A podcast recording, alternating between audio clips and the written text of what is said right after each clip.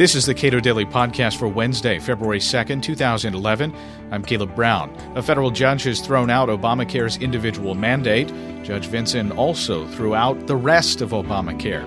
The Obama administration says it will continue implementing the bill's elements. Ilya Shapiro, senior fellow in constitutional studies at the Cato Institute, comments on the ruling. Judge Vinson struck down all of Obamacare. He said that the individual mandate was beyond Congress's power to regulate commerce under the Interstate Commerce Clause, and therefore, because he had previously disposed of the taxing power argument, the entire piece of legislation has to fall. The individual mandate was the crux, the linchpin that made everything work, and so Judge Vinson said he, as a judge, was not capable of, uh, or wasn't his job of going through the legislation and picking among the hundreds of different provisions and saying this one's okay, this one's not, this one's okay, this one's not. Uh, he likened it to a uh, a finely crafted watch whose uh, essential piece is defective. So you're not going to pick through the other pieces. You're going to send it back to the watchmaker here, Congress, to fashion you a new watch. All right, and this differs quite a bit from other rulings which are uh, otherwise sort of divided. Well, uh, to be clear, yes, there are now on the merits. There have been four rulings, meaning forgetting about standing issues or other procedural technicalities on the merits of whether Obamacare and specifically the individual mandate is constitutional. There have been two rulings going for the government, and now two going for the challengers, both in the state cases, the 26 states led by Florida that was decided this week, and, and Virginia Ken Cuccinelli's case that was decided in December. All of those cases, all four of those, are now up on appeal the Sixth, Fourth, and Eleventh Circuits, uh, respectively.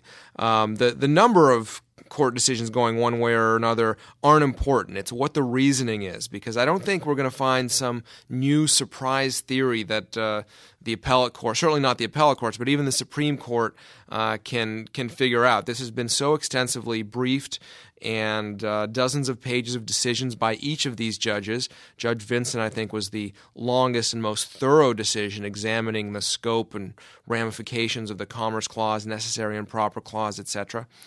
Um, and so, you know, as this goes up on appeal, these are all important facts on the ground. The appellate courts, let alone the Supreme Court, are not bound by these lower court judges, uh, but they're certainly paying attention. So, does this shape up to be, uh, when the Supreme Court takes a look at this, a pretty clear cut uh, case regarding the Commerce Clause and taxing powers? Well, uh, clear cut in the sense that both sides are firmly convinced of their positions, uh, and it's going to con- come down to Anthony Kennedy and which way he sees it. Um, Judge Vinson yesterday uh, did a, a, very good job in uh, responding to the uh, arguments that the government put forth that the Michigan and, and Virginia judge uh, accepted the idea that this distinction between activity and inactivity is a false one because the decision not to purchase health insurance, that sort of inactivity, is actually an affirmative economic decision that, when you aggregate all the people taking this decision, uh, has a substantial effect on interstate commerce. Uh, Judge Vinson said, well, look, if you look at it that way, then there is nothing beyond Congress's purview because every decision not to do something becomes an economic decision that, in the aggregate, has a substantial effect on interstate commerce. Uh, and that can't be the way that we read the Constitution. Now, uh, again, the, the government, uh, the, the Obamacare proponents will say, but look, healthcare is special because we're all humans. We'll all eventually participate in the healthcare market, et cetera, et cetera. Uh, Judge Vinson replies, first of all, every market is special. Uh, and secondly, uh, there is no uniqueness or healthcare is unique exception to the Constitution. So, uh, you know, he sets this out, and I, have blogged about this extensively. Now you can even see the the greatest hits from the opinions that that, that went up on our blog.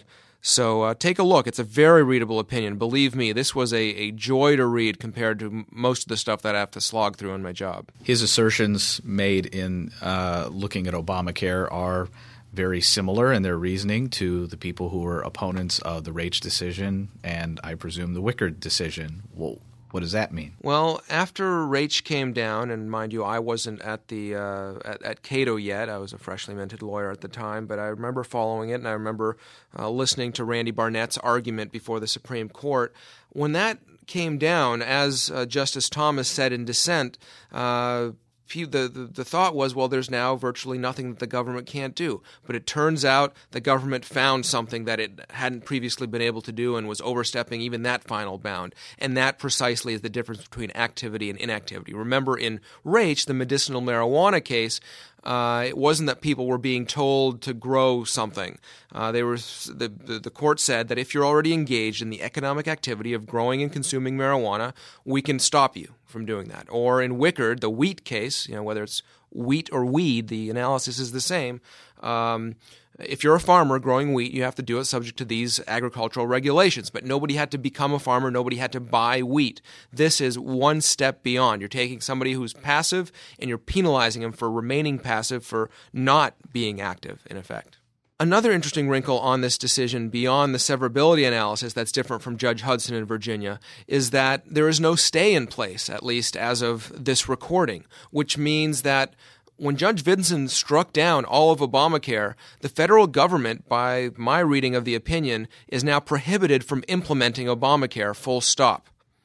Now, the government will, and I'm sure already has, filed for a stay in the 11th Circuit, maybe even the Supreme Court, and Judge Vinson has the power to stay his own mandate. But again, as of this recording, uh, the way I read this, the, the, the, the no severability plus uh, an effective injunction, he didn't say that he was enjoining the government, he just said that his declaratory judgment was effectively an injunction as long as the government follows the law, follows the order of a federal judge.